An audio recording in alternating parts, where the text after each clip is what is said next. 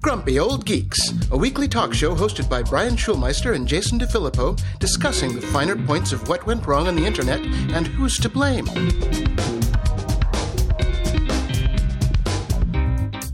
Welcome to Grumpy Old Geeks. I'm Jason DeFilippo. And I'm Brian Schulmeister. Brian, I was reading this Time Magazine article called Elon Musk is convinced he's the future. We need to look beyond him. Now, the interesting reason that this is a thing is because this is on time.com. Mm-hmm. Am I losing my shit that he was Person of the Year in 2021 and now they're throwing him under the bus? Well, you know, people's opinions evolve and change, Jason. We'll give them the benefit of the doubt. Well, I mean, I guess they did have Hitler as Person of the Year. So maybe time has not been kind to that decision. No, it is not. And they stand by it and saying the Person of the Year is the person that impacted the world the most that year. Yeah. So we had Elon last year. I guess Putin's going to be this year. Well, you know, by that logic, Trump should have definitely been Person of the Year. But that goes back to, is he really a person or a Cheeto? No, he's a fucking Cheeto. So. Let's move on. I just thought it was funny. That, I mean, it is like, you know, people just don't know what to do about Elon. They just... What do we do with a problem like Elon? We don't talk about Elon. We try not to. We definitely don't talk about Kanye. In the news.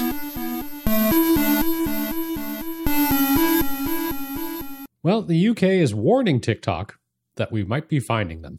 Oh. One would argue that you should just, I don't know, find them. Yeah. Rather than warn them that we might fine you. Yeah, so they're not just in trouble here in the U.S. over claimed child privacy breaches. The U.K.'s Information Commissioner's Office, or the ICO, has warned TikTok that it might face a £27 million fine after the watchdog determined the social network may have broken data protection laws by failing to protect kids' privacy between May 2018 and July 2020. There's a lot of mites and mays in here. Well, you know, there is this new king, new prime minister. They don't want to come out of the gate too strong, I guess. Okay. I don't know what's going on over there. Come on, Charlie. By all accounts, it's a total dumpster fire, so who the hell knows. But they're saying that the company may have handled the data of children under 13. Well, first off, yes, they are handling the data of children under 13 without parental consent. They may have processed special category data, such as ethnicity, sexual orientation, or health, without a legal foundation and didn't offer some necessary information to users in a concise, transparent, and easily understood fashion. Oh, there's another one that you left out that this article didn't cover that I saw in another article. What's that? Political affiliation was one of the things that is a special category. If you're under 13, do you really have? Yes, my child, my 6-year-old has a political affiliation. It is the ice cream party. Yeah, there you go. Yeah. I like ice cream butts and farts. That is what I like. So, well, guess what? He's going to have that his whole life. So he's done.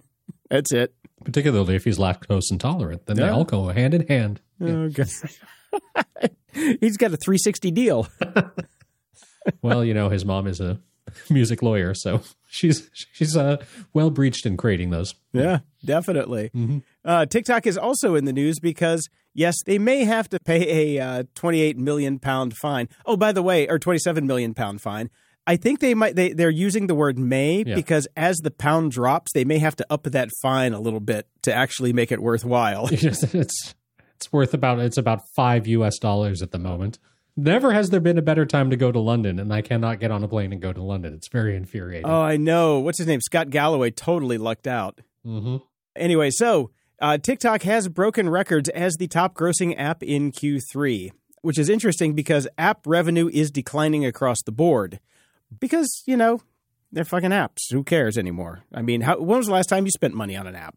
Is anybody really spending money on TikTok? It's ad-based revenue, correct? It's ad-based. See, that's the thing. There's a lot of just kind of shuffling of numbers here. This is kind of number soup. Yeah. Could be just in service of a headline because, you know, TechCrunch does like to, you know, post way too much during a day. Yes, they are definitely like they are the BuzzFeed of tech journalism. And the BuzzFeed now has, you know, Pulitzers. And then we still have TechCrunch. Mike Arrington's legacy lives on. But so, yeah, they're doing good. Here's the deal. TikTok's doing good, so they can afford that. It's the #1 social media site in the world right now. Of course they are. They're fine. They're doing great. I don't know about you. I've deleted it from all of my devices. I don't go there. I told you I was staunchly non-TikTok forever. Mm-hmm. What was it, a month ago? I downloaded it, and I had it on my phone for a week. And that very next show, I was like, I deleted it because I discovered that... You lost an entire week to TikTok. Yeah, it's just you... You turned it on, and then you were just in your underwear going, next video, next video, next video. That's the way it works. You turn it on, you're sitting on the crapper, and next thing you've got a prolapsed anus. I know! Look, I did a you joke. Dude, it's really close to that. I wonder how many... rectal doctors out there are big fans of the talk. Yeah, so I deleted it basically instantly. I just I realized I was getting no value on it, but it was insanely addictive. And even though I was getting zero value on it, I was just mindlessly scrolling. It's entertainment. You get zero value out of entertainment. Come on. It's for what it does it incredibly, disgustingly, scarily well.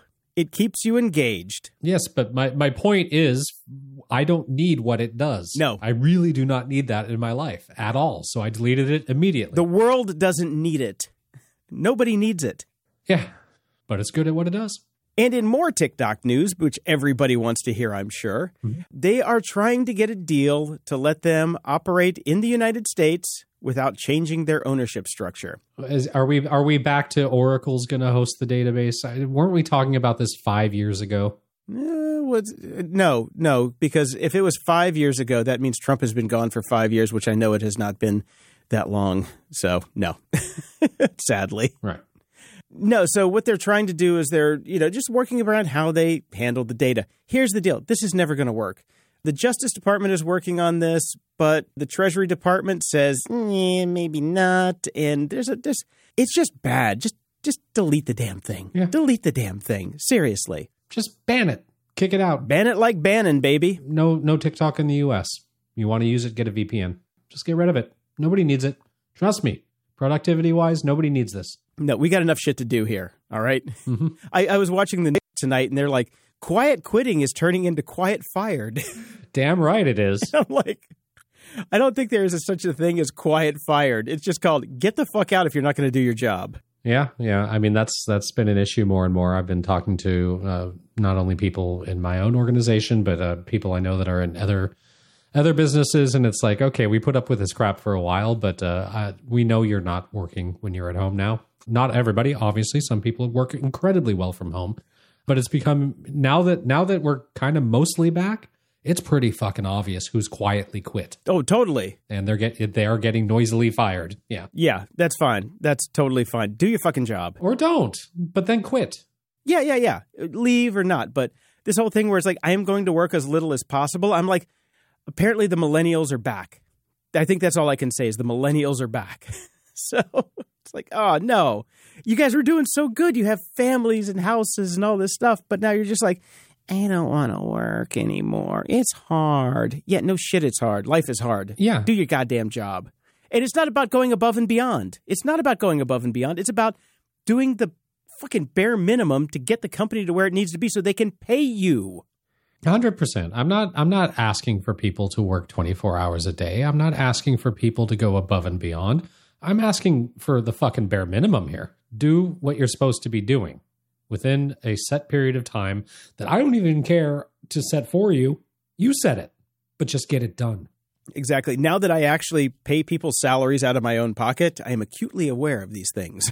I pay very much attention to it. Yes, the tables have turned. Yeah, it has. Like I said, when I opened this place, I'm like, shit, am I going to have to be a Republican now? No, you don't have to go that far. No, I don't. But I tell you what.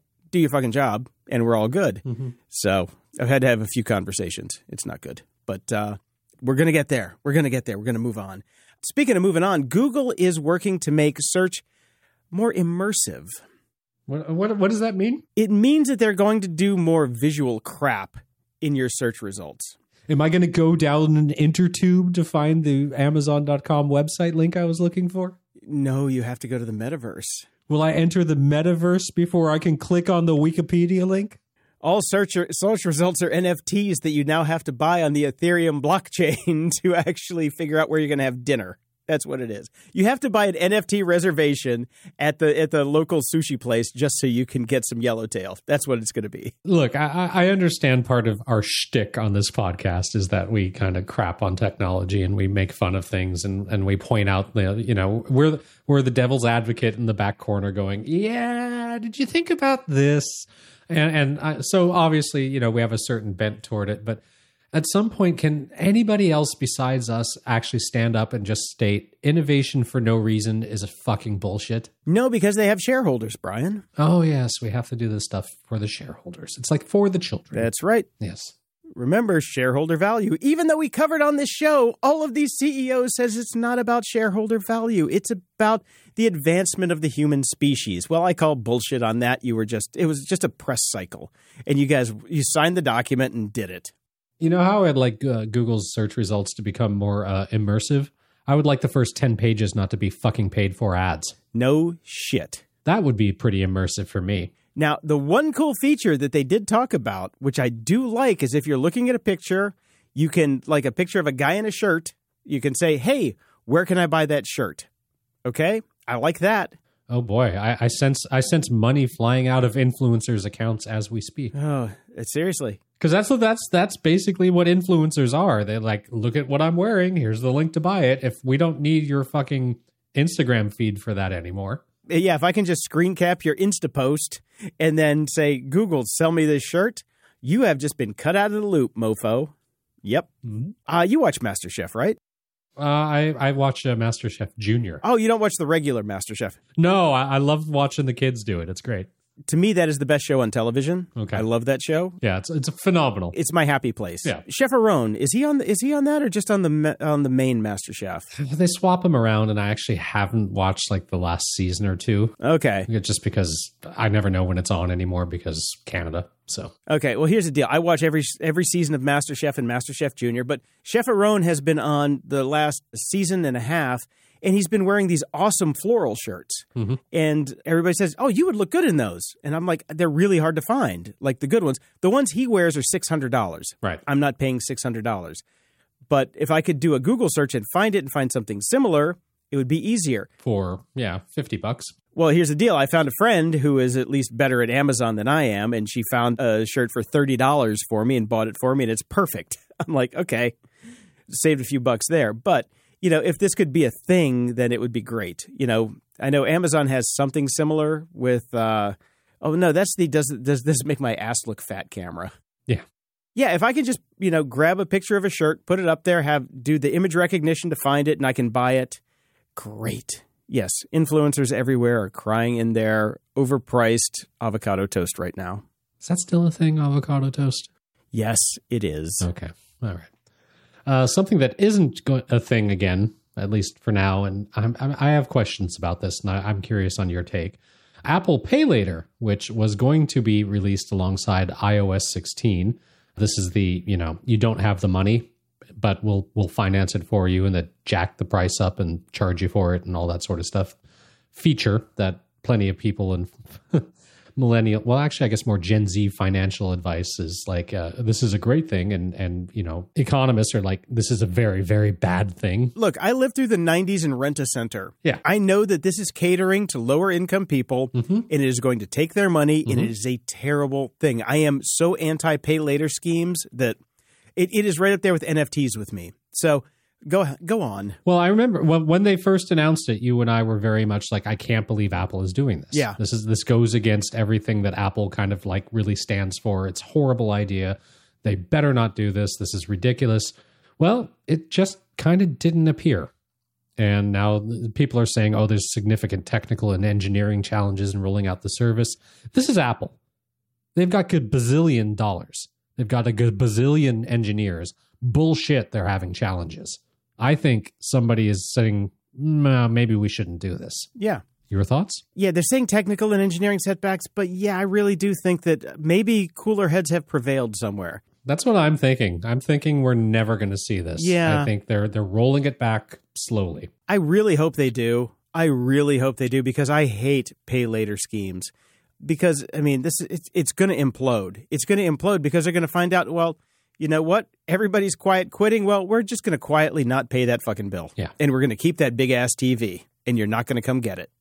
I look at things like this as really just terrible for lower income people who can't afford to buy something, but they can just click a button and get it. Yeah. It's like giving credit cards to everybody. Or I don't know. What happened in 2008 when the entire economy collapsed because everybody was getting free houses? Pretty much, yeah. Yeah. Yeah, I see it as the same thing. I know I'm not an economist. I know I didn't go to school for finance, but I can pretty much have some little common fucking sense here and say, yeah, this is a bad idea. 100%. So we agree. Something interesting, at least for the U.S., I don't know what's going to happen here because this is always hard for me in Canada.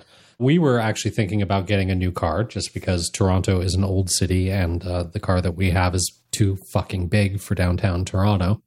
And, you know, I've always kind of been like, after we got the last BMW, I'm like, the next car I'm going to get is definitely going to be an EV.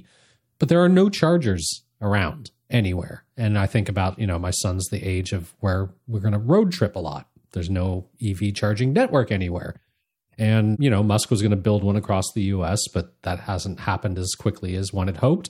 But the Department of Transportation has approved EV charging plans for all 50 states now, as well as Washington, D.C. and Puerto Rico, although they might want to work on getting the power grid up in Puerto Rico first and maybe solving that issue before they, you know, fuck around with EV chargers. But hey, whatever. Oh, yeah. Yeah. And by the way, shout out to our friends in Puerto Rico. Gabriel, I know what you're going through with your dad. Very sorry for you. My heart goes out to you and everybody down there that are fans of the show. Yeah. Oh, God, it's terrible down there again. Again. Jeez. Yeah, I know. And I particularly love this sentence because they use gaming terminology here. As a result of the DOT rubber stamping plans, the Biden administration has unlocked over $1.5 billion in funding for states' EV charger projects. Hit two more mushrooms, and what else are we going to unlock? Yeah, it's not a fucking loot crate. Jesus. Come on. Oh, yeah. So these funds are going to cover up to 80% of EV charger installation costs, with states and private entities covering the remainder of the price. So, you know, this is a good move forward, except for the fact that we have failing power grids everywhere. Electricity is already taxed left, right, and center. We're in a third world rolling blackout nation half the time. We'll see. Yeah, we'll see. I'm going to stick with my Jeep right now. I know it's, you know, I'm burning dinosaurs, but I literally live a quarter mile from my office, so I'm not feeling too bad. Yeah. I bet you're wishing you kept that Mini, though. Well, that's actually what we're going to buy. I knew it. Yeah, we're going to sell the BMW and get another Mini Countryman here. But I was thinking about getting the hybrid one. But again, there's just not like I would have to spend another $10,000 to basically outfit my garage with a fast charger. And I'm just like, oh, fuck it. Oh, it's crazy. Yeah. Not the next car. The next car will be. Yeah, no, I wouldn't get any kind of plug-in hybrid. It's just like, I mean, even our house is just like it would cost a couple $1,000 to retrofit that. And I'm like, that's a lot of gas. It's not worth it. And like there's great public transport in the city here. We barely ever drive our car. Yeah. Like I fill up the tank and gas once every 2 months at this point. Oh, geez. Yeah. So who even cares then? Yeah. Yeah. Screw it. So that's, you know, I'm barely using a dinosaur leg at this point. Oh, yeah. Yeah. I think you're at the toe level. Yeah. You know, tops. You got dinosaur pinky syndrome. That's all. Yeah. You're good. So, as you mentioned a little bit ago that we shit on technology a lot because we are the devil's advocates, mm-hmm. I just want to talk about for a second how awesome technology is. So we crashed a satellite into an asteroid to try and prevent another Bruce Willis movie about the end of the world, mm-hmm. even though he is retired. We got a story about him in a second. But the Webb telescope and the Hubble telescope have images of the impact. And it is just crazy. It is a very strange time to be alive when we're slamming spacecraft into asteroids. And within a couple days, we've got animated GIFs that we can meme out. Excuse me, Jason. That's animated GIFs? No, it's not. Unless you want to be the next motherfucker to land on an asteroid, it's a GIF. No, it is cool as shit. Yeah. Like the thing is, like my kid is super into space and all that. And I knew it was going to happen. And I was like, okay, do I show him? Do we watch it live? Mm-hmm. And I'm glad we didn't, because if you watched it live, you didn't see shit. Right. But, you know, a day later, 2 days later, all of a sudden we have these amazing images of it. And I've been showing it to him and it's just been like blown away. So it's so cool. It is so cool. It is so cool. And then, you know, we have live NASA TV. They're like, hey, wait, the ISS, our space station. Mm-hmm. Think about it. We always talk about it. It's like, oh, the ISS is up there, blah, blah, blah. But when you take a second to stand back and think, we have a space station. Yeah, I used to be able to see it before Musk put up all those fucking satellites. Oh, Jesus Christ. Don't even get me started. I was happy. I was happy until you just mentioned that. Well, it's what we do. I'm just staying on brand. I know. Space internet's going to be a thing. Space is not going to be, because he's going to pollute the sky so much with his stupid satellites that he can't get to Mars, because he just imprisoned us for all of eternity. So thank you, Time Magazine. I'm with you. Yeah. No, but the hurricane cover, my son also into extreme weather. So like he's having a banner week. Yeah. I'm sure he's happier than a pig in shit. Yep. Or a Pepe pig in shit.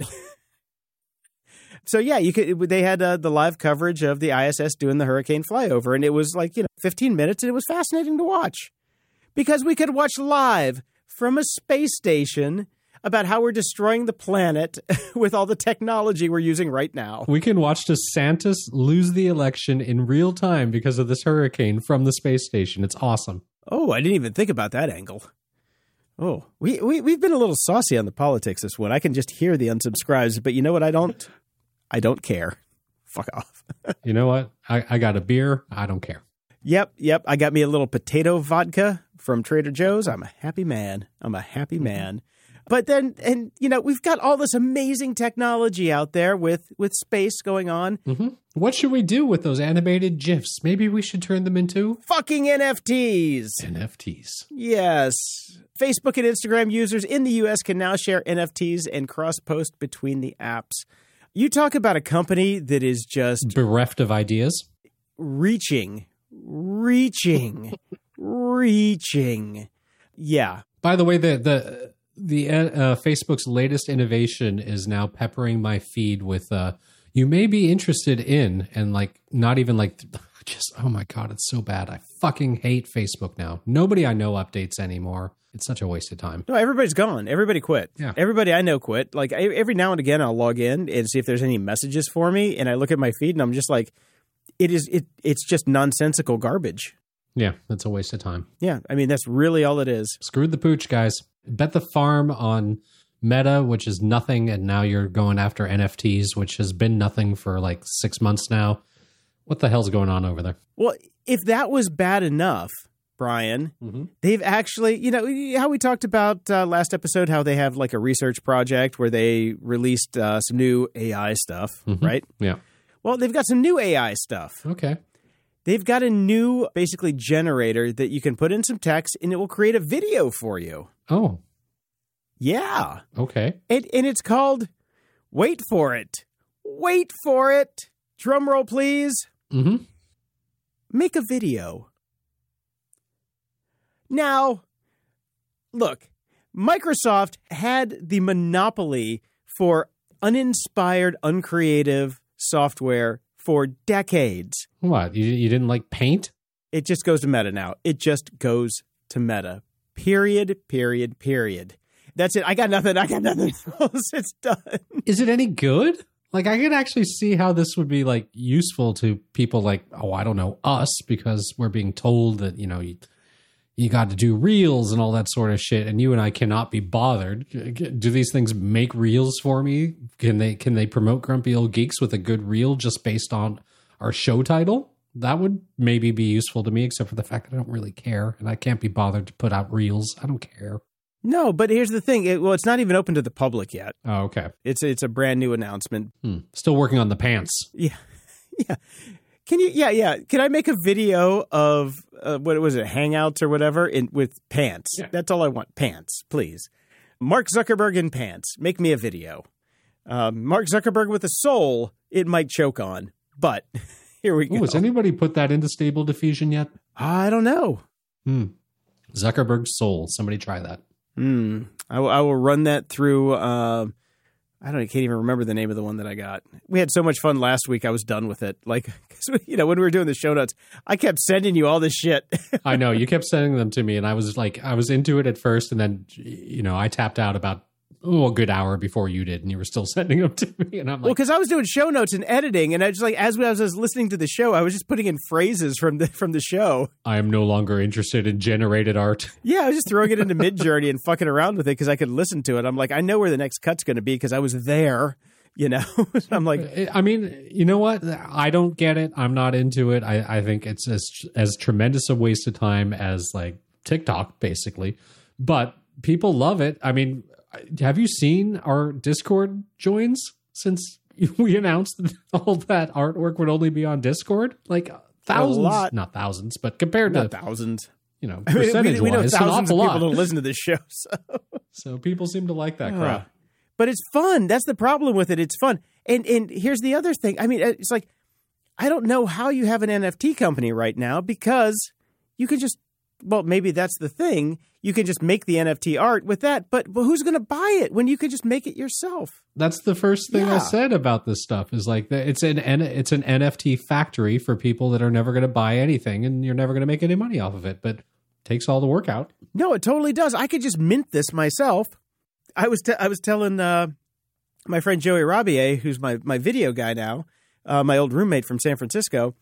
I said that I don't know if you've noticed in Photoshop now under export, there is a line item in the menu baked into Photoshop that says learn how to export an NFT. And he just like threw his fucking Coke and is like, what the fuck? like that is the correct answer. That is the correct answer.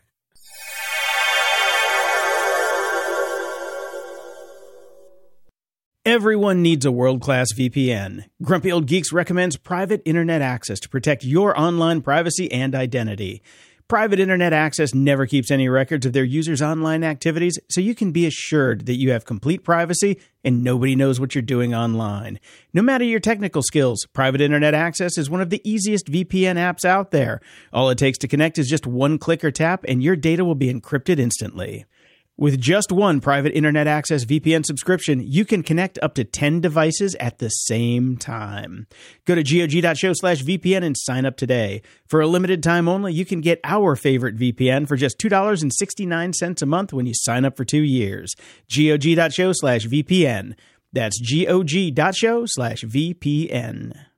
Okay, it's time to commit. 2024 is the year for prioritizing yourself. Begin your new smile journey with Byte, and you could start seeing results in just 2 to 3 weeks. Just order your at-home impression kit today for only $14.95 at Byte.com. Byte Clear Aligners are doctor-directed and delivered to your door. Treatment costs thousands less than braces. Plus, they offer financing options, accept eligible insurance, and you can pay with your HSA, FSA. Get 80% off your impression kit when you use code WONDERY at Byte.com. That's BYTE.com. Start your confidence journey today with Byte. The Angie's List you know and trust is now Angie, and we're so much more than just a list. We still connect you with top local pros and show you ratings and reviews, but now we also let you compare upfront prices on hundreds of projects and book a service instantly. We can even handle the rest of your project from start to finish. So remember, Angie's List is now Angie, and we're here to get your job done right. Get started at Angie.com. That's A-N-G-I, or download the app today. That's not just the sound of that first sip of Morning Joe. It's the sound of someone shopping for a car on Carvana from the comfort of home. That's a good blend. It's time to take it easy, like answering some easy questions to get pre-qualified for a car in minutes. Talk about starting the morning right. Just like customizing your terms so your car fits your budget. Visit Carvana.com or download the app to experience car shopping the way it should be. Convenient, comfortable. Ah.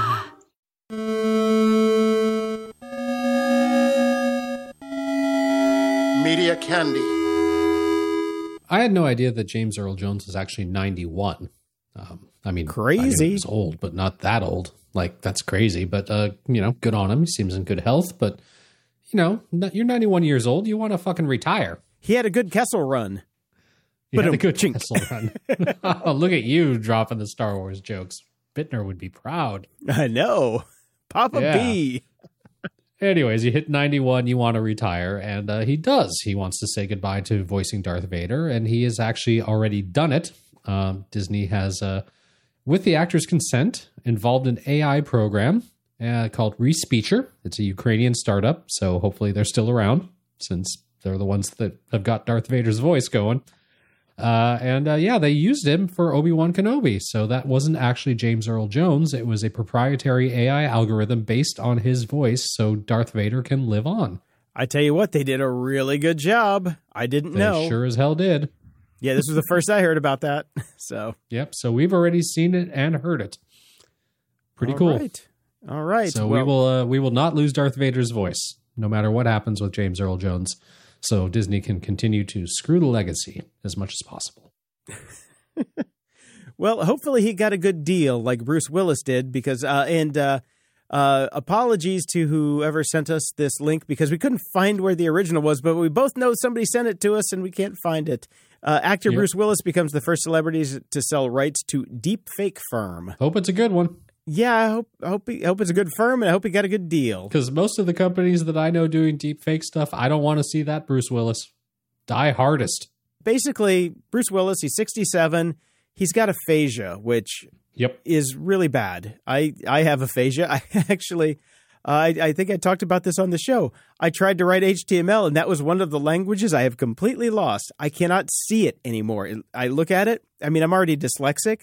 But when I look at it, I cannot understand it anymore. Well, I suppose it's time that we come clean, everybody. We actually have not heard the real Jason DeFilippo for 5 episodes now. We sold his rights to a deepfake firm, and we've been using a combination of Respeecher and deep porn to recreate Jason DeFilippo for the last few episodes.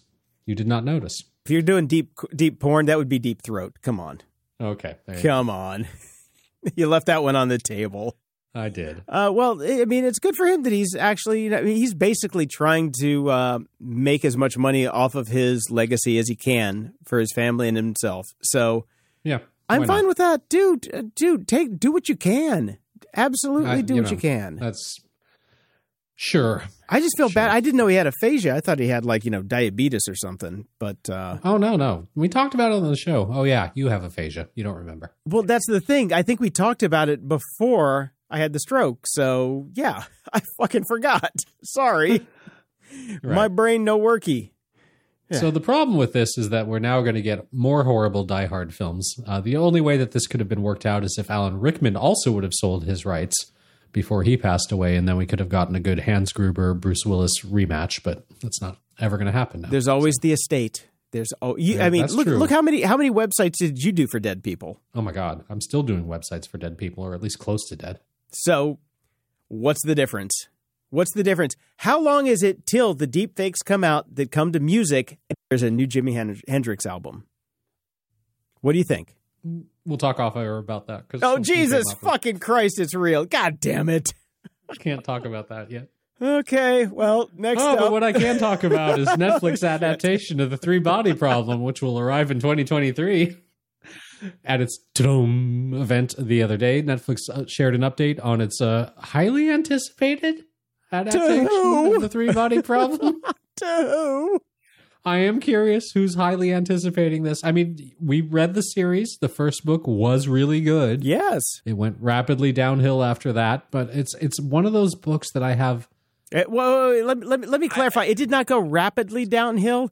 It went 1,600 pages downhill after that, which was very, very slow to get through.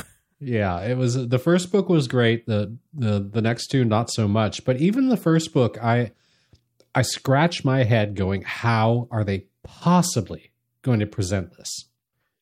I just don't see it. We saw the trailer, though. It's Game of Thrones showrunners, David Benioff and D.B. Weiss. Oh, no. Really? Mm-hmm. Oh, yeah. I had no idea that was them. I saw the original trailer from the Chinese version. Remember that one? Yes, I do. It was basically a Deep Impact type of trailer. It was, what's it? Michael Bay. It was very Michael Bay'd out. Yes, which is not the book at all. No. The fact that you said it was Benioff and Weiss... Yeah. I will not even bother watching the trailer on this. These guys, they can't do a goddamn thing. No, we're done. We're done. It's over. Now, no, to be fair, they can do a damn thing. They just can't stick the damn landing. That's right. That's right. So, neither could the author of the original book. So we've got two people here who can't stick the landing. Yeah. It's a match made in three-body heaven. Oh, God. Yeah. This is going to be a dark streaming problem, not a dark forest problem. But speaking of shit that nobody wants to see, Avatar, The Way of the Water teaser trailer landed. Here's the thing, though. You're wrong. I don't know why, in much the same way that I don't understand why everybody isn't deleting TikTok off their phone. Goddamn, a lot of people want to see this fucking drivel. Didn't they just make another $1 billion or something last week when they re-released Avatar in China? Yeah. It's out, there's like 100 million. It's back out in theaters in the U.S., and more people are going to see that through their MoviePass subscriptions than anything else. You know, there's a show called Pocahontas from Disney that you can get on Disney Plus for $4.99 a month. It is the exact same story. Yeah, but it doesn't involve 7-foot-tall blue people. Yeah. No. Yeah. Sorry. Look, I hated the first Avatar. I walked out of that movie going, my God, I was laughing. I thought it was so bad. It's so bad. Jokes on us, Jason. Best-selling movie of all time. Well, we also issued crypto and NFT. So, yeah, I mean, we're right about a lot of things, but maybe we're really wrong about the things that the normies and the plebes want, I guess. So no, I'll just stick to the fact that we're right and they're wrong. There's just a lot of wrong people in the world. Yeah, I'm fine with that. I'm fine with that. I would just like their money, but damn. Yeah, well, we should make an avatar. An avatar NFT through Midjourney that we can sell on Meta. Yep. That's really where we've gotten to. Don't worry, I've got the soundtrack covered. It's going to be done by every great dead artist known to man. Okay, yeah, we have to talk after this episode because I'm really fucking curious. Can't talk about it. So Netflix is building its own game studio because, you know... Why not? Why the fuck not? I know that their whole thing is renting your time. It's all about time. Yes. You give them some monies and they give you entertainment. I actually think this is a great move for them. It makes perfect sense. There's way more money in gaming than in TV and in movies.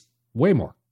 They used to rent games, though, and it wasn't a viable business for them. Now they're going to give them away with a subscription, which I've got all of them installed on my phone. You know how many I've played out of like the 8 games I've got? 1 for 5 minutes. That's it. Yeah. But I guess I'm not the target audience. I'm an old... You're not the target audience at all. Yeah. The target audience, honestly... that they're building this for is my kid, who does not know games yet, but will soon. Yeah, they are targeting my kid right now. You know, it makes total sense. Look, because my kid already knows Netflix. He knows the interface. He can zoom around it on my iPad like no tomorrow. You know, I am being kind of facetious about it, but Netflix has seen the future more than once, so. Mm-hmm. I'm cool with them giving it a shot. Everybody is like down on Netflix right now, particularly, you know, with the stock price and everything like that. Everybody's like, "Oh, Netflix! Oh, that's yesterday's news." Bullshit. These guys have pivoted so many times already. Yeah, and I think their move to gaming is incredibly smart. Yeah, I mean, I will never cancel my Netflix account. That is like at the top of the list of the one thing that I will never cancel. Like everything else, I will like, you know, flip through. We're going to talk about Paramount Plus in a second, and you know that I come and go on. All of them I come and go on. Like my BET subscription is up at the end of the month because I wanted to watch Ms. Pat season 2. You know, right. I come and go on those things, but Netflix is one of those ones where that's a staple. Yeah, for me it's Disney. Like that'll be the last to go. Well, but, you got a kid. I get it. Netflix is way up there. Mm-hmm. Yeah, I mean if I had a kid, sure, Disney Plus, but Netflix for me it's like there's always something. Always something. Right. And if you look at the money they spend on this shit, it's ridiculous. It's like I can always find something there. So, yeah. The game stuff, yeah, go for it. It's going to be great. It's going to be great. Ups and doodads. Armchair Rambo wrote in a question about Brave browser. It suddenly started showing me ads today. I've made 4 cents. Is this happening with anyone else? I have $10 in my old wallet, so what the hell? My question, did Brave just figure their shit out and now suddenly I'm being served ads? Jason, I know you are using Brave. I like it except when it sucks. I feel that way about just about everything in life. I mean, that is basically my life's motto. Yeah, come on, Rambo. That is life right there. I love it except when it sucks. Duh. Ow. God, why didn't I read that before and find that funny? That's a fucking Sun Tzu right there. Deep Thoughts by Armchair Rambo. Yeah. I don't see a more secure browser on the current landscape. Thanks for what you guys do, Rambo. Okay, here's the deal. That ad shit, just get rid of it. It's done. Show title is like it sucks. Well, I'm trying to paste it right now because it was such a great show title. There we go. I like it except when it sucks, which is basically that could be literally the name of our podcast. It's going on my fucking tombstone. That is actually, yep, that would be a good one. I like it except when it sucks. Yes. Blowjob, same thing. All of it. Everything. The world. So, yes, you can turn that off. Get rid of that crap. That is their bat. And you watch ads to get some bat. Well, fuck the bat. Get rid of the bat. Turn it off. You made 4 cents. The ads are intrusive. They're a pain in the ass. And I guarantee you, I don't care what Brave says, those advertisers are tracking your ass. So yes, they are. 100%. That's the way the entire ad model works right now. End of story. Yeah. So I do have another Brave story, though. Brave browser is going to start blocking the annoying cookie consent banners. Well, Brave, I've already got a plugin that does that, so you're a day late and $1 fucking short. So, done there. Thanks for being late to the party again, Brave, and turn off all that crypto crap, please. And I saw this, and I thought this was really interesting, except for one caveat, which I will add at the end. I saw Pitchfork noted that Aphex Twin, one of my favorite music artists of all time, particularly his ambient work. Like we talked about, so like good. Programming, music for programming the other week. Just put on any of Aphex Twin's ambient albums, and you're set to go. And engineer David Griffiths have released Sample Brain, a free sample mashing app that turns audio files from your computer into sample blocks you can use for projects. You can recreate a sample using tracks in your music library or craft a 303 riff from unexpected sounds, blah, blah, blah. The app is available in ready-to-use versions for Mac and Windows computers. You can build a Linux-friendly edition as well. You may need some technical know-how to use this app. It's not for rookie musicians. This idea has been around for a long time. He said he first envisioned the app back in 2002. He'd hired an engineer to work on the software in 2014. But he didn't say much else about it until now. So they basically just kind of, they didn't know how to stop building it. So they just stopped building it and released it. And my point here being just in time when nobody has music libraries on their computers anymore because everybody screams everything. Talk about a little bit late to the party. So the lack of any kind of library on my computer anymore because I no longer have a library on my computer anymore. This thing could run all day on my computer and it would find basically just Grumpy Old Geeks audio files. That's the only thing that exists on my computer at this point. You would have some really good shocking remixes. Shocking. What? No. Oh, now we're going back to like the original Dune. Shocking. That is. Oh, God. Brian in the Weirding Way. That'll be the first track. My Weirding module. Yeah. I still have 150 gig of audio on my computer, so I could probably use this. Well, I have my old drive, and I'm curious, but like the thing is I'm just old now. And like if I would have had something like this back in, 2002, when you first came up with this idea, I would have fucking been as happy as a pig in his shit, and I probably wouldn't have left the house for like 8 months. And crafted crazy albums, but you waited 18 years. So I think Aphex Twin has come up with the same problem that I've come up with the same problem that he has with this studio. I am solving problems on a daily basis that I don't have because I think, well, what if somebody wants this? Well, let me go spend. Has anybody asked for it yet? Well, let me go spend $5,000 to make sure if they do ask. Has anybody asked for it yet? No, nobody's asked for it. Then we're not building it yet. You need a project manager, Jason. I do. I have. My entire team now knows that if I start to go down the line and just go that, they're like, doesn't exist. We don't build it until somebody asks for it. Mm-hmm. That's exactly it. Willing to pay for it. Yeah. Yeah. So like everything in this room is almost basically around things that the mental model of, man, it would be cool if we did this here, but nobody's going to pay me for it. But it would be cool if we did it here.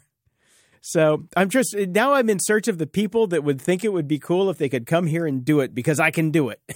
So, and I think Aphex Twin got caught in that loop in 2002 and just kept going, well, what if the app did this? Well, what if the app did this? Well, what if the app did this? Well, what if somebody wanted this? You know, I can see that later. Yes. Yes, my brain can see that. I'm glad he finally released it, smacked him in the head and said, just fucking put it out. Yep. So we got another cooking robot, Jason. Chipotle has a tortilla robot. Oh, I thought they had a salmonella robot. Well, they got that too. They're putting this one in a real robot or in a real restaurant, and I do hope they clean it occasionally so they don't have that issue again. Yeah. This is good, and actually, it's right near where I grew up, so you might have to make a trip down there, Jason. You might have to go on a robot tour. Nope. Soon. The tortilla robot will soon be in Fountain Valley, California in October, and will start cooking tortilla chips. Feedback from customers and workers will help the company decide on a national rollout. If I were the worker, I would be cooking the robot into tortilla chips. Because you will not have that job soon. Or I just poured some hot grease in the robot. Oopsies! You know? Yeah. And in something that does make a little bit more sense, but I mean, again, solving problems that don't exist, artificial intelligence will influence some human cooks too. They're piloting a demand-based cooking system that uses AI to tell staff what and when to cook based on forecasts for how much they'll need. That's smart. Now, that's fucking smart. It is. But do we need an AI system to do that? Because I worked at Disneyland when I was 16, which was many, many, many, many, many, many, many moons ago. And guess what? They had those forecasts without AI. They knew almost to the person how many people would be in the park every day ahead of time, well ahead of time. They knew how many people to staff for every day, weeks in advance, because they had those forecasts without any AI model. I used to work at McDonald's. It was my first job when I was 16. We knew when the dinner rush was. We knew when the lunch rush was. We knew how many patties we had to have on the grill by certain times of the day. You know why? We had a human that looked at the books and said, this is how many we sell. So let's do 10% over that, see if that works. Mm-hmm. And if then we check our wastage after that. And if the wastage is too great, then we dial it back. It's not a hard problem to solve. It's already a solved problem. Except you have to hire a human to do it. And they don't want to pay the humans. They would rather pay... They build the tortilla cooking robot. Well, no, they'd rather pay 300,000% for software developers to write a fucking program that is going to be probably half as useful as the human that could do it. You did it. You saw it. I saw it. Yep. I didn't even think about that until you brought it up. I remember the charts. I was 16 years old, bussing tables on Main Street in Disneyland in Orange County. And there was a chart that lets you know exactly how many people would be in the park a month in advance. And your schedule was based on that. Like, this is back in the day where I probably had... I don't know, 2 drives in my computer, both of them floppy. Here's the deal. When we were both 16, we both worked at restaurants, and the restaurants knew how to do this, period. Mm-hmm. So we don't need AI. Nope. Now, one thing we do need is the OG app. It's called the OG app. Original Gangster. I put the link in here because it's about Instagram. The IG, they had the OG for the IG. Now, I put a link in here to the TechCrunch article that says the OG app promises you an ad-free Instagram feed. And I did not even read the article because I read the title and I said, this will be dead in the water by the time the show airs. What's the next link I have? It's already gone. Apple removed the OG app from the App Store for unauthorized access to Instagram servers. No shit. Duh. Fucking duh. You shall not disturb the advertising feed. You shall not disturb the Zucks Bucks. Period. Mm-hmm. Period. The links will be in the show notes. I'm not even going to fucking go into it because it's like every great app that works on APIs gets killed because you're building on an API that can be changed. Well, and shut off, because if these companies gave the API developers a path to monetization where everybody could win, we would be in a much different world, because we would have all the best Twitter apps in the world. We would have all the best Facebook and Instagram apps, because these people build great software but they just don't want to work for you. So anyway, but that would have been great software. Let's talk about bad software for a second. Star Trek's Lower Deck, The Badgie Directive. This is an iOS and Android game. Mm-hmm. I've seen bad games in my life. This is worse than Lower Deck Season 1, is all I got to say. And if you've listened to the show before, you know what I'm saying. Have you tried it? No, I'm not a gamer anyways. Why would I try it when I didn't even know it existed until you sent me a text saying this is the worst piece of shit I've ever played in my life? Okay, we're done. Next. Amazon had their event. Okay, which one? I don't know if you knew, but they do hardware and stuff. I know something about that. I forgot to mute my, well, I will call it an Alexa because I use a different word for it, and that won't make it go off right now. So they've got new Alexas, Kindles, and Ring devices. They also had a few surprises up their sleeve for Eero and some of its subsidiaries. So we've got a Kindle with a stylus. Yay. Yep, there's some big innovation there. The Kindle Scribe features a 10.2-inch 300 ppi front-lit display and a magnetic pen. Ooh. They've updated Alexa by doing a new Alexa Studio that features a new spatial audio processor that Amazon claims allows the speaker to deliver better stereo sound with greater width, clarity, and presence. Okay. Mine work fine. They sound great. Yeah. My old ones. Echo Dot, the useless hockey puck. Yeah, that thing was terrible. Nothing. They gave it. Yeah. They apparently gave it a larger driver, which I'm sure still sounds like crap. Like shit. Yeah. The adorable sibling, the Echo Dot with clock. Oh, the one with the camera in it. No camera anymore, I think. Now features a more capable display that can show information like current artist and song title. Well, all I wanted is to show me the time and the weather. But it had a clock, it had a camera in it that did not want it. Yeah, no camera. Yeah. Remember the security drone and patrolling robot that they announced that nobody bought? Yeah. Yeah, they stopped going down that stupid path, and they're just kind of doing regular things now. Two new cameras from Ring, the Spotlight Cam Pro and Spotlight Cam Plus. Won't buy either. Which include advanced bird's eye view motion detection technology. Okay. Exciting. Blink, their other home security company, because why have just one, is also releasing new products. Today it announced the $100 wired floodlight camera. Have you ever tried to wire up a floodlight camera? It is a pain in the ass. You have to hire an electrician to do it, or you will die, period. Yes. Actually, I'm pretty good with electrical. I would probably only get maimed. Okay. Well, you'd only lose a couple fingers. Yeah. Eero has some new announcements, but if you already own one of the company's mesh Wi-Fi devices, I guess you'll appreciate whatever, because now the useless Echo Dot speakers will now double as Eero Wi-Fi extenders. Nope, don't care about that. Next. Yep, don't care. I'm already taken care of. Yep. Add one to your existing network, and you can add as much as 1,000 square feet of additional coverage. They are also preparing an internet backup feature that will automatically switch your router to an alternate connection during internet outages. That's good. That's actually really good. That is actually kind of nice. Yeah. I like that. Yeah. Mm-hmm. So we'll see. That is coming. Unfortunately, that's available in the dreaded air quote coming months. Probably when my lease is up in the place that I'm at that I could actually use it for. Great. Thanks. Yeah. So they've got also a more business-aimed thing. The Eero PoE6 draws power from an Ethernet connection, making it easier to mount on a wall or ceiling, offering speeds of up to 1.5 GPS and a maximum of 2,000 square feet of coverage. It will be available this October for $300. That would be great. That actually I would have used in my house. Yeah. I would normally get that, because that would actually be perfect for my studio here, because I could actually put that in the middle and run Ethernet up to it, but...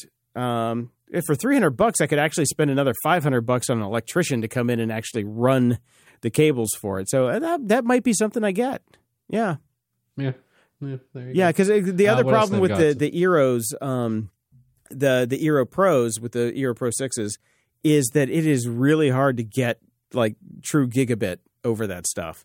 So if this can do 1.5... Yeah, we've talked about that. Yeah. If this can do 1.5, it's actually useful. So that... We've got one. One thing to try. Yeah. Just quickly through these other ones because we don't really give a crap. They have a no-contact sleep tracker called the Halo Rise. Stupid. It uses a low-energy sensor to detect movement and respiratory patterns of the person sleeping closest to it. If you get busy, it gets confused. Seriously. Do you want an Amazon device staring at you while you sleep? Nope. We didn't even want the is my ass fat camera. Do you want something that's literally staring at you while you sleep? No. Nope. I mean, even when I wake up and my dogs have their eyes open, I get creeped out. I'm like, God, don't look at me. Come on. Yeah. They've refreshed their Fire TV Cube. I bought one of those when it first came out, and they hoped that it would actually allow me to control my TV, change channels, and all that sort of stuff. That thing never worked. I'm sure the new one doesn't either because it's all too complicated. If you really want it to work with your TV, you will also just buy their TV because now they're doing TVs as well called the Omni line. What else? There's some update in the future for Echo Show 15s that will let you basically play more of their video, which I don't want. I want it to play music and tell me the weather and let me know when the Dodgers are playing, and that's about it. And I don't want my kid to be able to start asking it to play videos, which is what ends up happening. So to hell with that. And there's a new Echo Auto that nobody will give a crap about. Yeah, I thought that was dead already. That's interesting. Yeah, well, it's not dead yet, but now they're trying to get in. I think they're trying to get in with the auto manufacturers and have it baked in. We'll see. At the library.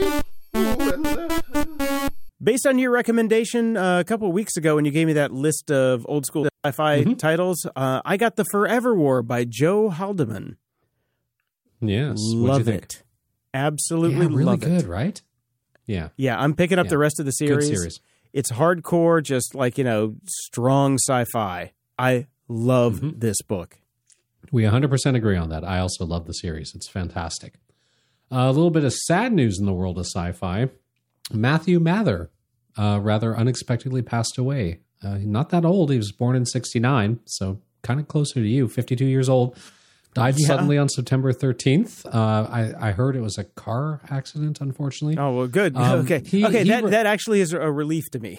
When I hear people dying of natural causes is when I get upset. If he died in a car accident, that's tragic. But, dodged a bullet on that one. In addition to writing, he worked in cybersecurity and as a hardware and software developer and technology consultant. I do remember that was in his resume, basically, when I first found him. He is a prime example of what I called shitter sci-fi. Yeah, that's what I thought. Books, I thought he was your shitter guy. They were super easy reading. It was basically the same blueprint every time. It was the strapping professor type who ends up having some sort of relationship with some great woman. But the technical details were always spot on because, his cybersecurity and a hardware and software developer. He was really good with near future sci-fi stuff that was technically spot on and just fun, kind of like action, quick shitter reads. Perfect shitter sci-fi. So sad to hear that he's passed, and now I have to go through and see was he in the middle of a series, because I don't remember anything about any of his books except that I liked him when I was reading them. So it's kind of like Daniel Suarez. So sorry to hear that. Very similar to Daniel Suarez. I think Daniel Suarez was probably a bit more of a good sci-fi writer when he was hitting on all first two cylinders. Books. Ever since then. Yeah. Shitter sci-fi. Yep. Come on. Exactly. Those first two books, Demon and Freedom Downtime, fantastic. Those were great. But the rest of them, even shitter sci-fi is giving it a little more credit. More shit than sci-fi. Yeah, exactly. Give a little more credit than he's fucking worth on that one. But first two books, fantastic. So if I wanted to pick up a Matthew Mather book for just shits and giggles, is there anyone that jumps out that you would like the most? Ooh, I would go with Nomad. Was it a series or was it a standalone? Nomad actually goes into a series, but I think it was probably one of his best premises. Added to the queue. Security? Ha! Welcome back to Security. Ha! With Dave Bittner. Dave is the host of the CyberWire podcast, co-host of the social engineering podcast Hacking Humans with Joe Kerrigan. Dave is also the co-host of Caveat with Ben Yellen, where they discuss law and policy and surveillance and privacy, and the new Control Loop podcast where they discussed ICS and OT. Hello, Dave. Well, hello. I have to admit I'm a little grumpy today. I'm looking forward to your grumpitude, sir. Is there anything that you can share with the audience that may explain your state of mind? No, it's one of those things where it's not any one particular thing. It's just been a week that has kind of pecked away at me, and I think I am tired and exasperated, and I can't point to any one thing that, you know, ticked me off or put me over the edge. But I've had enough, and I'm ready for the weekend. So this is the perfect time to be recording this show. So TGIF. Away we go, damn it. Woo! Let's do it. That's right. That's right. Let's go get some jalapeno poppers and some cheap beer and call it a day. There you go. Yeah, yeah. You can't drink all day if you don't start early. Exactly. Exactly. That has been my life philosophy. That's the way it goes. Yeah. I may have an idea of why you're so grumpy. I have a new show coming up called Boot Up with Jason, and yes. It's late. It has not launched yet, but it will be launching on Monday because daily shows are hard. And if there's anybody hold on, just give me 1 second. Oh,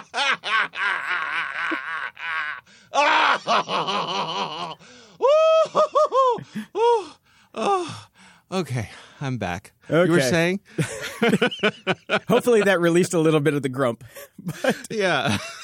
Oh, so it turns out, yeah, it's not just workflow changes. There are lifestyle changes that have to be made because you have to be there at the same time every day. I mean, yes. The show that I'm doing, I have to record at 7:00 at night, because it needs to come out in New York for the morning. And I figured 7:00 is a good time instead of getting up at 3:00 in the morning to do it, I figured, which was originally my idea, by the way, was get up early and do it. That was stupid. But it dawned on me that, wait a minute, all of the news is done for the day basically by 6:00 West Coast time. So come to the office, you know. Finish writing everything. I write across the day, but then finish writing it up and then record it and publish it and go home and pet the dogs. Yeah, sure. That's still hard. Just getting that down, because usually by 7:00 at night, I got my jammies on and I'm watching TV. So it has been a difficult transition, but hopefully it will be out on Monday. And yeah. Yeah. Obviously I've lived this life. It's a little easier on me now than it was when we were in the earlier stages of our startup mode, when it was just a handful of us and everything was up to me. Yeah. When I was the talent and I was also the editor and published everything and all that kind of stuff. Now, I have a lot more support than I used to. And the ability to take a day off, because we actually have a pretty deep bench these days. But I certainly know what you're talking about, and to me, this is one of those things that illustrates that the folks who do this type of thing well make it look easy, but it's not. Oh, right? So not easy. Yeah, yeah, and we've seen lots of organizations come and go, even within just our little corner of the world doing cybersecurity stuff. Every now and then somebody will spin up a cybersecurity daily, and we wish them well, and very few of them stick. Yeah. Tell me when I can buy your microphones is pretty much what I ask new podcasters. Right. Exactly. Yeah. Let me know when the fire sale's coming. That's it. Right. But to your point, though, specifically, it does take away some of your lifestyle flexibility. It's the old time to make the donuts thing, right? Yeah. From the old Dunkin' Donuts ad, where you can't just say, you know what, I'll do this tomorrow. I want to go to the movies today, or whatever. No, you are on a schedule, and a daily publishing schedule that demands a lot from you. And it's a real challenge. So you have my empathy, my friend. You have my empathy. But also once you settle into the rhythm of it, you'll figure it out, and you'll figure out ways that you can, build in a little bit of flexibility, and heaven forfend, even take a day off from now and then, or find a backup, or something AI. Like that. Or even just build up enough goodwill with your audience that if you say, hey, everybody, we're not publishing tomorrow, that they go, oh, okay, that's cool. Mm-hmm. Of course, it's hard now. The other part of this is that if you have advertisers, which I suspect is part of the only reason I'm doing it here. Exactly. There you go. Yeah, that it's harder to say to them that we're going to take a day off and them to go, oh, cool. Yeah, okay, we'll still send you money. You know, it just doesn't generally work that way. No, so. It doesn't. So that's the thing. It's like getting everything in order so it's ready to go so I don't miss those days. Because, I did a bunch of test shows and then life happens and it's like, oh, I didn't account for this. I didn't account for that. That's why I haven't published yet, because I know that when I start, I need to stay on it. So I thought that you would get a kick out of the fact that I'm starting up a daily tech news podcast. I do. But you know what? I think you're up for it. You've got you have the stick-to-itiveness to see something like this through, or at least take it. You're not going to quit after 6 episodes like most people do. Oh God, no! Right? No.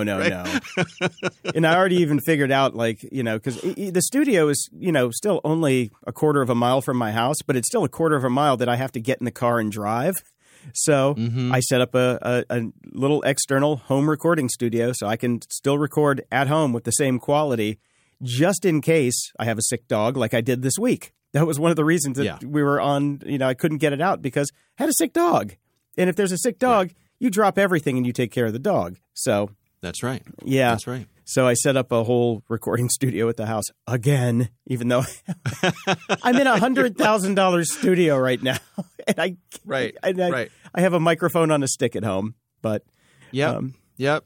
Yeah, I keep trying to get out and they keep pulling me back in. Exactly. Yeah. So, because the impetus is that I read 4,500 headlines a week for this show, and we use 8. So it's like I'm just tired of wasting effort. And the competition out there for general tech news shows for daily stuff is abysmal as far as I can tell. So I'm going to throw my hat in the ring. Why the hell not? Yeah. I had a friend a couple years back who was her career had been as an editor of a regional newspaper back in the heyday of that, when that was before all the bad things we've seen happen to those sorts of things. So she was really – the wave when it was a weekly newspaper that was over 100 pages and, she had hundreds of reporters and photographers and all that kind of stuff. And a couple years ago, she and I were having lunch and she said, I think the future is not so much for the editors, which was the job she did. She said, I think it's for the aggregators because people value their time and they want their news filtered through someone they trust.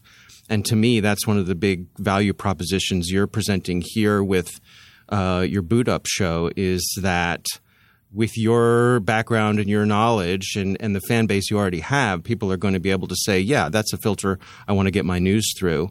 And so I think you're I think you're onto something here. I hope so. Because the other thing is, most shows just find one source and read it verbatim, which drives me crazy because if I'm listening to that show, I'm like, I've already read that article. And the best ones is when they say they reference the image in the article. It's great. It's like scroll up or whatever. I'm just like, did you not take the time or even want to retake it and edit it? No. Why not? Yeah. And those shows are getting 75,000 downloads an episode. And I'm like, oh, my God. Well, that's how we started CyberWire. It was originally just going to be me reading the daily news because they had already been doing the email newsletter for a few years before I joined up. And so the original idea was I was just going to read that and that would be it. So it would just be a different way to consume it. And that didn't last long but we saw all the ways that doesn't work, which is what you just described. But then we also started to see all the other opportunities of doing interviews and, just making it its own thing. And that's led us to where we are today. So yeah, which is a juggernaut. You are the guys. I've actually worn your T-shirt to the gym and people like stop me and say, hey, I love those shows. So oh, that's nice. Oh, that's great. Yeah. Yep. No, it's been quite a ride, and we're still going. You're still going. every day. Every day. All right. Well, this is the security segment, so we should talk about Star Wars next. Yes, absolutely. So I have not caught up as much as I would like to because we've had a sick family member, and the deal is we watch these shows together. Yep. But I did watch the first episode of Andor, and I enjoyed it very much. I know you guys are a couple more episodes in than I was, so I have to say I was left scratching my head a little bit that Brian would have said he was bored by this show, because to me there was a good amount of action. There was murder. Yeah. There was all kinds of stuff going on in the world building. There were some funny moments. So maybe episode 2 is a real snooze fest. But so far, just with the one that I've seen so far, it felt like Star Wars. I thought the characters were interesting. The situations were interesting. So I'm certainly going to continue watching. Well, good. Yeah. I mean, I loved the first episode. The second episode was more character building, which is great. I love character development. You know, they kind of leave that out in TV shows nowadays. So it's a nice refresher. And then by episode 3, it's full on action and kicking off. And then episode 4 slows down a bit, but it's still awesome. I absolutely love this show. I think it is one of the best ones. I'm a fan. I like it better than Boba Fett personally at this point. Okay. So, yeah. I saw someone mention this week that evidently this show has now officially made sex canon within the Star Wars universe. Okay. Yes.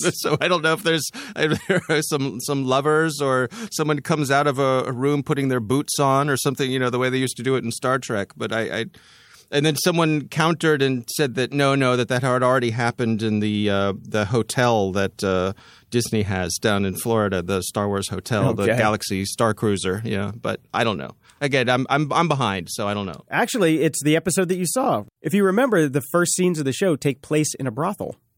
I believe that's what they're talking about. Okay, sure. Because the rest of the show – that makes sense. There ain't no hooking up in the rest of the show. So that would be the only thing I could think of. Yeah, if that's the case, then I think it's fair to say that there was plenty of subtext in Jabba's palace in Return of the Jedi. To say that, Boba Fett wasn't walking around with those dancers and just, going out to tea, I don't think. They were. Yeah. There was some canoodling going on. So. Definitely. Well, definitely stick with it, man. It's really good. It is really good, at least in my humble opinion, as the least Star Wars-y guy on the show. Mm-hmm. I did want to mention also that I have just started, and again, in continuing my pattern of being far behind everyone else, I just started watching The Boys with my son Jack, and I'm liking it very much. Is this one you've watched? How old is Jack? Jack is a sophomore in high school. So, oh boy! Let me tell you, yeah, I know. No, we've already had some – there's already been some – now, Jack is a very old soul, and he's a very mature young lad, and I'm generally – his mom and I are both generally pretty loose when it comes to what we allow him to watch, very few restrictions. Part of that is because we're hip to the reality that every young person now is walking around with access to all the world's information, including all the world's pornography, in their pocket. So, it's a different. We're not keeping any secrets from our kids, folks. Yeah. We're watching the show, and in the first season, there's a scene where one of the superheroes kills her landlord in a very graphic way. And that was fun to watch with my teenage son, let me tell you. Yeah, it's only going to get more uncomfortable as the show goes. I'll look forward to that. He's already seen the whole thing. So never mind. Yeah. I mean, that horse has left the barn. So it's me. Got it. And he's very much enjoying me experience it as we go. He's probably enjoying his old man squirming too, because why not? Why wouldn't he? But but I like it. I think it's an interesting concept, and I think they're handling it overall pretty well. So, enjoying that one. All the way through, I really enjoyed it. There are some scenes that are just too gratuitously just cringy and violent that I couldn't take, so I fast-forwarded a couple of those in season 3. But all in all, it is definitely a very interesting show, and I love it. I really loved how they left season 3, because we're going into season 4. Is going to be the final season. So, okay, yeah, because I mean it's based on a comic book, and I guess Well, I guess that doesn't matter anymore. Just look at Game of Thrones. They just make it up as they go along anyway. Yeah.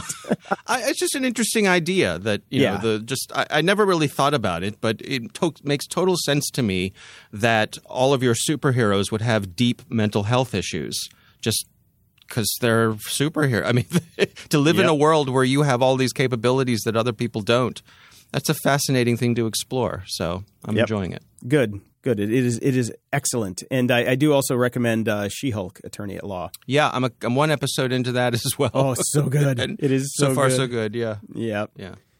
So let's do a little quick wrap-up here just because we have to. So it looks like Cloudflare is going to start launching eSIMs to start protecting cell phones from basically the bare metal level, which is a pretty good idea. Yeah. What I can't claim that I have a clear understanding of what's going on under the hood here. Do you?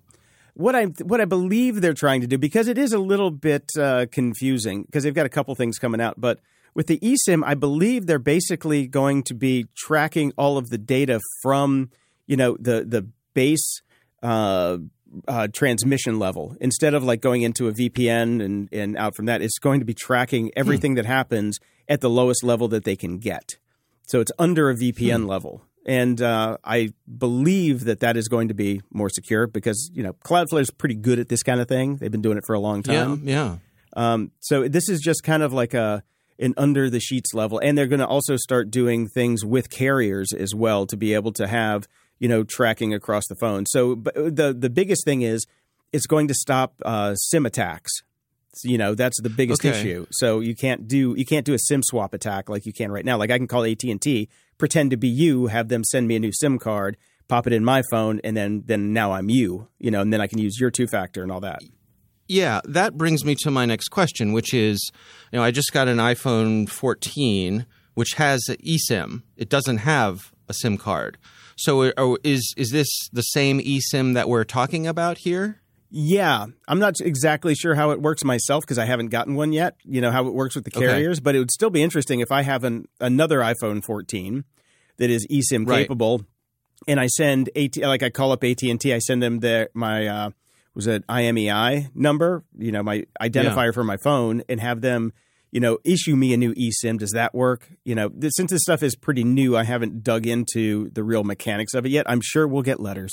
But please. Well, one of our listeners I know who I follow on Twitter also got an iPhone 14, and he has installed multiple SIMs in his phone. So evidently the iPhones, I believe they can store 6, but 2 can be active at a time. Yeah. Which is great if you want to have a work phone and a home phone, to commingle the two. I suppose that's a obvious use case there. Or international travel. So you have your U.S. eSIM, and then you have your U.K. eSIM, or your Europe eSIM, which would be really cool. Right. Yep. So I wish I still traveled. I would go check it out. But as this stuff progresses, I think we'll get a better understanding of it. But it's interesting that Cloudflare has jumped into this out of the gate. So it'll be a couple months till it's out, but it's part of their whole zero trust platform that they're working on. Right. Which is pretty awesome. Yeah. Good for them. Pretty awesome. So just a couple of quick things here that I threw into the rundown. The folks over at Skeptoid ran an article in the past week or so called How Your Smartphone is Listening to You. And I put this in here for the sake of completeness, since it is something that we have touched on repeatedly. Ad nauseum. Right. The horse is well and truly dead.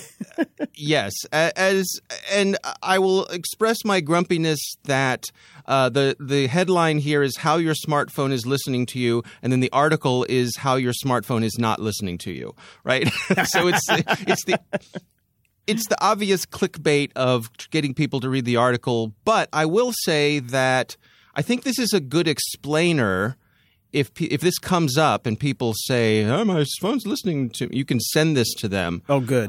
Because it really does lay it all out, and it explains the technical and, what happens when you don't have to search for something. It could be someone in the same room as you or, all these things that we've talked about over and over and over again. But it's interesting to me that this old chestnut keeps popping up And I thought I would include it as much because the headline annoys me as anything else. But interesting article. Yeah. No, we've started to get advertisements in the house about radiation therapy because my little brother is a medical physicist. My dad came to visit me, and after he left, we started to get all of the ads for it. So it knew that he was, you know, he was adjacent to him, and then he was in proximity to me for a while and my roommate. So both my roommate and I started to get ads for what my brother does for a living because my dad came to visit. Wow. Isn't that crazy? There you go. Yeah. Yeah, it really is. It really is. Yeah. And then finally, there's an article here. I'm not sure if you guys covered this already. This one's from a week or so ago. This is the folks over at Petapixel. And this is an individual who is searching public cameras, so your public security cameras, your webcams that you can get feeds of, to find where Instagram photos are being taken as they are taken. So, for example, you have an Instagram influencer who takes a picture of themselves, I don't know, let's do something obvious like the Eiffel Tower, right? Mm-hmm. Well, there you know where the Eiffel Tower is. But this person will use some automation. They say that they're using some AI, who knows, that will find the public feed cameras to show you basically from the security camera. So imagine the high wide shot of the influencer getting their picture taken for the pictures that they post on Instagram at the exact same moment from publicly available feeds. And I think this is fascinating, chilling, interesting. Yeah. But it really is. It's another example of the panopticon in which we live. Totally. Yeah, I saw this. We didn't actually cover it. It kind of came in between cycles, so we left it out. But no, I'm glad you brought it up because it is creepy as hell, but not unexpected. No. Yeah. I remember, I may have talked about it here. I remember a couple years ago, there was actually a shooting at our local mall, and I saw a presentation from local law enforcement, and they went through just all of the publicly available cameras that they were able to use to track the progress of the shooter from the moment that they left their house in the morning to when they visited the ATM, when they got breakfast at McDonald's, when they entered the mall. You know, it was just camera after camera with timestamps just showing the movement of this person that law enforcement was very easily able to gather and then string together to make their case. You know, this is along those lines. And I just think about sometimes as I'm going about my business, the number of times that we're all on camera every day now, and there really isn't any easy way to escape. I suppose you could wear a disguise. No, and you know, we have this in the neighborhood. People get their houses broken into all the times. They have the video of it, but it's like the level of crime has to, you know, be raised at this point to find, you know, the wherewithal for law enforcement to actually get off their butts and actually do something. We have all the footage now of everybody breaking the law, but it's getting somebody to do something about it that's the problem. Yeah.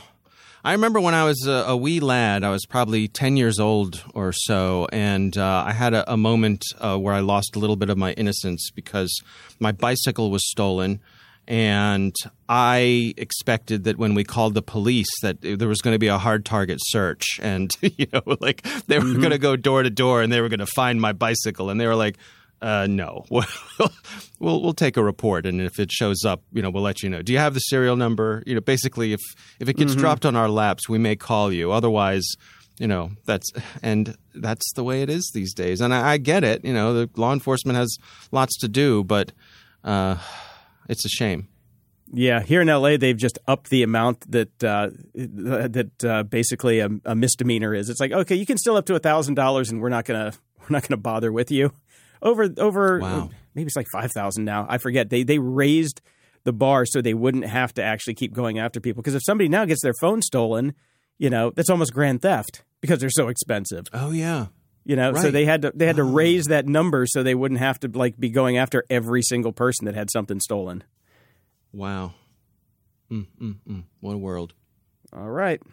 That's it for this week. Well, that's what I have. I hope you're feeling a little less grumpy. I am, actually. Thank you very much. It was fun to come on and vent a little bit. I miss Brian, of course. Hopefully he'll join us next week, and we'll do it again.